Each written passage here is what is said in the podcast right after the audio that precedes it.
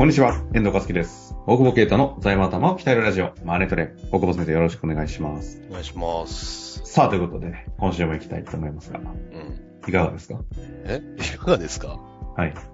いや、なんか、営業電話腹立つよな。いきあのいきなり？な、何系のですか？いや、でも、今、ほら、事務所がさ、もう、電話代行だからさ、はいはい。営業電話、なかわいそうだね。いくらかけてきてももう絶対出ないのにと思ってさ、ね。あの、うん採用とか出してるとさ、採用のやつとかすごい。はいはいはい。うん。でも絶対に出ないんだよと思って、かわいそうだなって思わない。かけ直さないし。なんか、ざまーと思っていろんな営業電話を見てんだけど、自分のにかかってくる時あるじゃん。070-0120-0800。なんとなくわかるからって最時出ない近増えま。したよね。増えたと思う。うん、すごい来るわ。確かに。電話来てさ、なんか、はいそう、ネット回線入ってるところから来たからさ、まさかそんなアップセルされると思わないじゃん、なんか。そ したらなんか、や、休みじゃん。まあなんか別にいいやと思って、うん。なんかやってたんだよな。なんか YouTube なんか見てたのかわかんないけど。まあ別に見ながら聞きゃいいやと思ったら。うん。なんか、5分いいですかって言うから、5分はもういりますって何の話ですかって言ったら、お得なお知らせがありましてって、お俺のスケベ心をくすぐるわけでしょおお何がお得なのっ何て。その時点でちゃんと聞いてあげるんですねい。や、一応なんかお得だっおて言われ得っててなんだよって。なんか、映像、ネットフリックスみたいなサービスが、2ヶ月、12月まで無料ですみたいな。おういや見ないけどって言ったら、いや、いろんな映画とか、あの、アニメも見れるんです、みたいに言われて、もう見ないけどって。あの、でもまだ言ってくるんだよ、なんか、なんとかのドラマ何百種類が、とか言って、うん。いや、だから見てる暇ないから、つって YouTube 本当は見てんのにさ、うん見てる暇ないからっ本てさ、だもういらんやろ、ネットフリックスとか Amazon プライムとかあったら。なんであれ横のさ、サービスどんどん展開するの？同じものなのね。え、でもさ、そこまで話聞いてあげたんですか？話聞いた。でも忙しいからって言ったよ。うん。で、断ったすいませんって聞るけどさ。あんなの入るやついんのかな逆にってさ。あ、そんなに。いや、でも、フックかかってるじゃないですかい。やいや、お得、な、何がお、いいや、ネット1ヶ月無料とか言ってくれんのかなみたいな。当選、最後ほら当選おじさんだからさ。なんか当たったかなみたいな、ちょっと。来まくってますからね聞。きまくってるからさ。それで、また今度、プレス唯一の LINE 来て入りました。あ、あるんですけど。みたいな。確約なら抑えますけど。確あ、また別で別で、この間のお店のさ、LINE でさ、もう、はいはい大久保さん、大久保さんって来る。もうか抑えておきます、抑え、抑えておきます、みたいな。すげえ営業マンだなと思う。そのうちうちに来るんじゃねえかと思うよね。外商みたいな。でもデパートの外商みたいなもんだよな。いや、確かにね。顧客見つけてね。あもう、そんな画像だけで買えねえわと思って。まあまあいいんだけど。あ。騙されない。まあそんな、そんなね。騙された？え、騙されないようにね。騙されないようにはい気をつけましょうと。はい啓蒙の中で。そんな大久保さんにゲーム王じゃねえよ、別に。質問をいきたいと思います。えー、出口の話なんで、経営者の方だと思います。はいえ出口出口出口と世の中言いますが、個人の特殊能力に依存しており、自分がいなくなったら事業が成り立たないという現状において、どのように出口を考えれば良いのでしょうか。この時代において同じような事業者は多く、今後さらに増えていくと思われますが、何かご助言をいただけませんでしょうか？ありがとうございます。ということですね。この時代においてこね。の時代において。なんかちょっと言い訳っぽいけど。でもこれ、お多いんじゃないですか？多いんじゃない？多いよね。で、言ったらね、大久保先生だってなんかある意味、まあ、税理士というかバッジはね、お持ちかもしれませんけど、特殊能力で成り立ってるところ、ふんだんにあるでしょ。いや、そうね。バッジや、なんかバッジいいやつ買えるらしいよ。どうでもいいつけたことないからわかんないけど。え、な税理士の？税理士バッジがなんかいいやつがあるらしいよ。なんか種類あるんですか？みたい。もう全然つける。なんか全部シルバーみたいなやつ。わかんない。何の情報？いやわかんない業界情報興味深いですけど、そうなんです。いや、じゃあ、税理士15年ぐらいやってて知らなかったから、ちょっとびっくりした。いえ、15年やると、こう何、プラチナになるとか、そういう話じゃなくて、や、違う、買えるらしいよ、税理士会って。税理士会は何してるんですか？知らない。もっとかっこよくしてくれたらいいのにね。ちょっと待って、話がいきなり回答答えなすぎでしょ。はい。ということで、出口、出だから口と言いますが。うん。そうね。出口ないんじゃないの？え？もうダンジョンに迷い込んだからもう、出口はないですよ。あの、最近話も難しいんで、改めて基本として、うん。まあ、IPO、M、あー事業紹介、はいはい。生産、破産。おーさすが。そんな中で。そんな中で。まあだから生産しかないんだろうね。最後はね。まあでもそうなるのか。あ、そうか、承継ができない前提なの承継ができない前提だと、やっぱ個人事業に近いっていうことでしょ。だから、その場合は、節税ですよ。いや、嘘だよ。まあ、出口ではない。出口、はい、いや、でも出口、結局、し、出口って、会社はまあ、の出口もあるけどね、人も死ぬから。うん。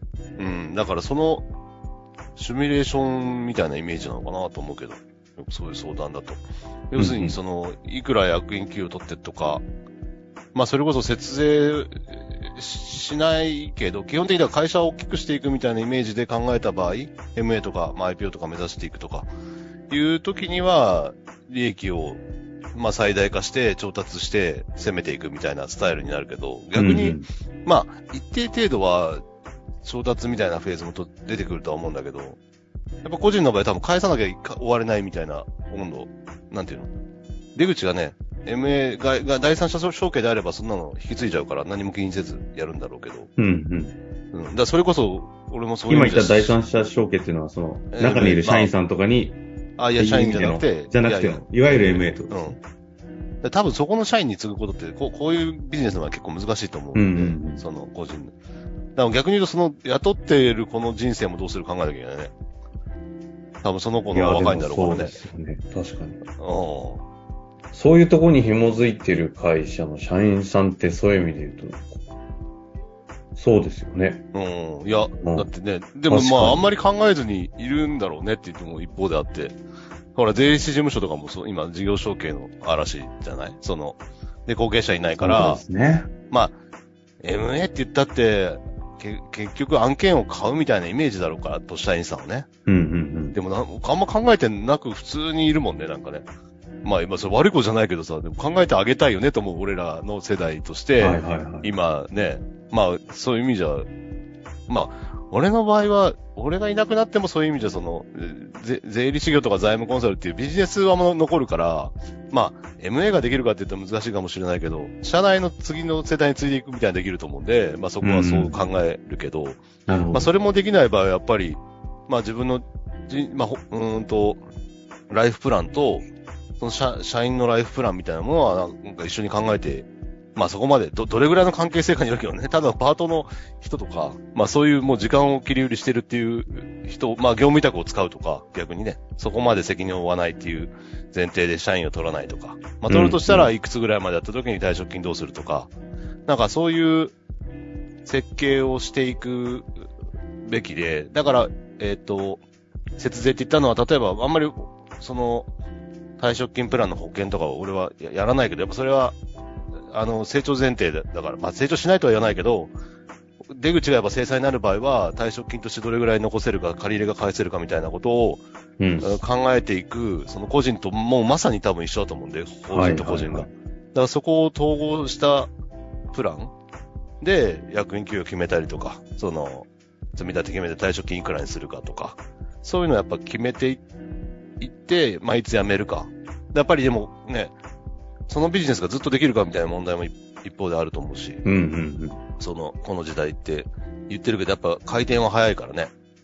やっぱ、なんていうかな。あんまりイメージできない。例えば、まあわかんない。デザイナーとかでも年取ってもできるのか。なんか、ウェブ系でバリバリやってる今の20代の子はね、80歳までそれやってるイメージもなんかあんまりない気もするからいやでも、まあ、あの、わ、うん、かりやすくこの間、あの、僕がポッドキャストやってる井上先生、あ、もともと音楽業界にいらっしゃったじゃないですか。ああ、はいはい、はい、やっぱり50ぐらいになると、もうおっさん扱いされて言いにくくなるんですって。ああ。同じですよね。だから自分のプランを40代から次のこと考えておかないと、業界に依存してると危ないみたいなこと言ってたので、似てるんじゃないですか。確かにね。確かに。だから、まあ、ね、修行とかであればね、年取っても全然できると思ってるかもしれないけど、わかんないよ、もう。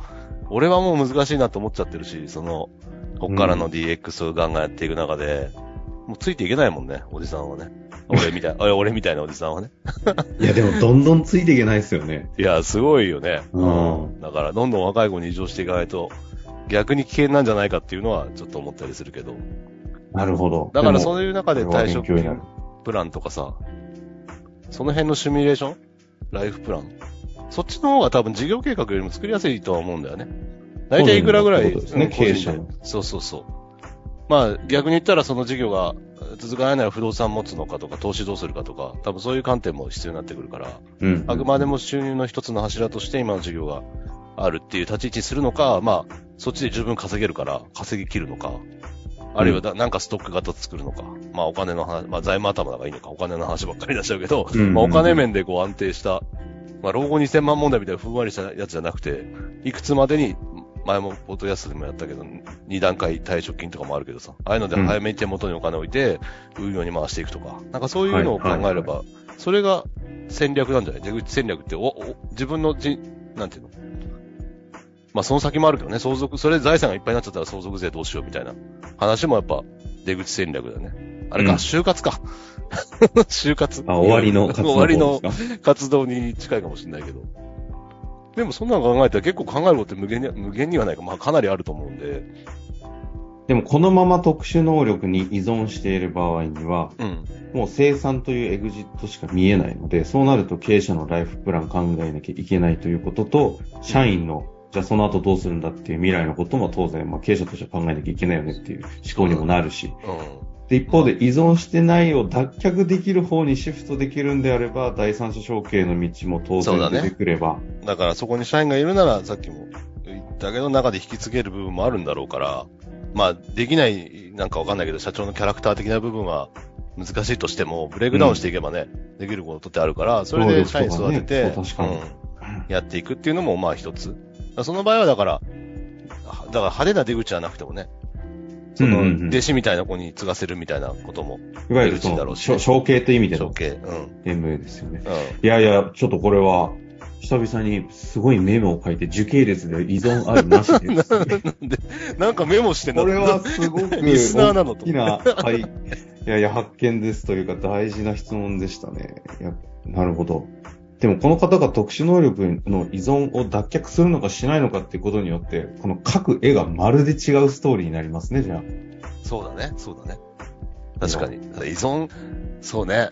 あーまあ頑張って、ただまあそれが価値あったりもするからね、難しいよね。その依まあ存してるのが悪いみたいなニュアンスもあるけど、その人しかできないことでもあったりもするから、唯一無二な特殊能力なんね。でしょうし、ね。だからまあブレイクダウンするんだろうね、そのうビジネスモデルを。その全部が全部その人じゃなきゃできないわけじゃ、基本的にはないからからね、多分ね。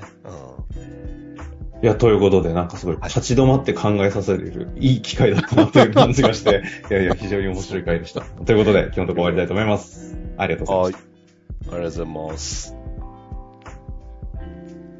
本日の番組はいかがでしたか？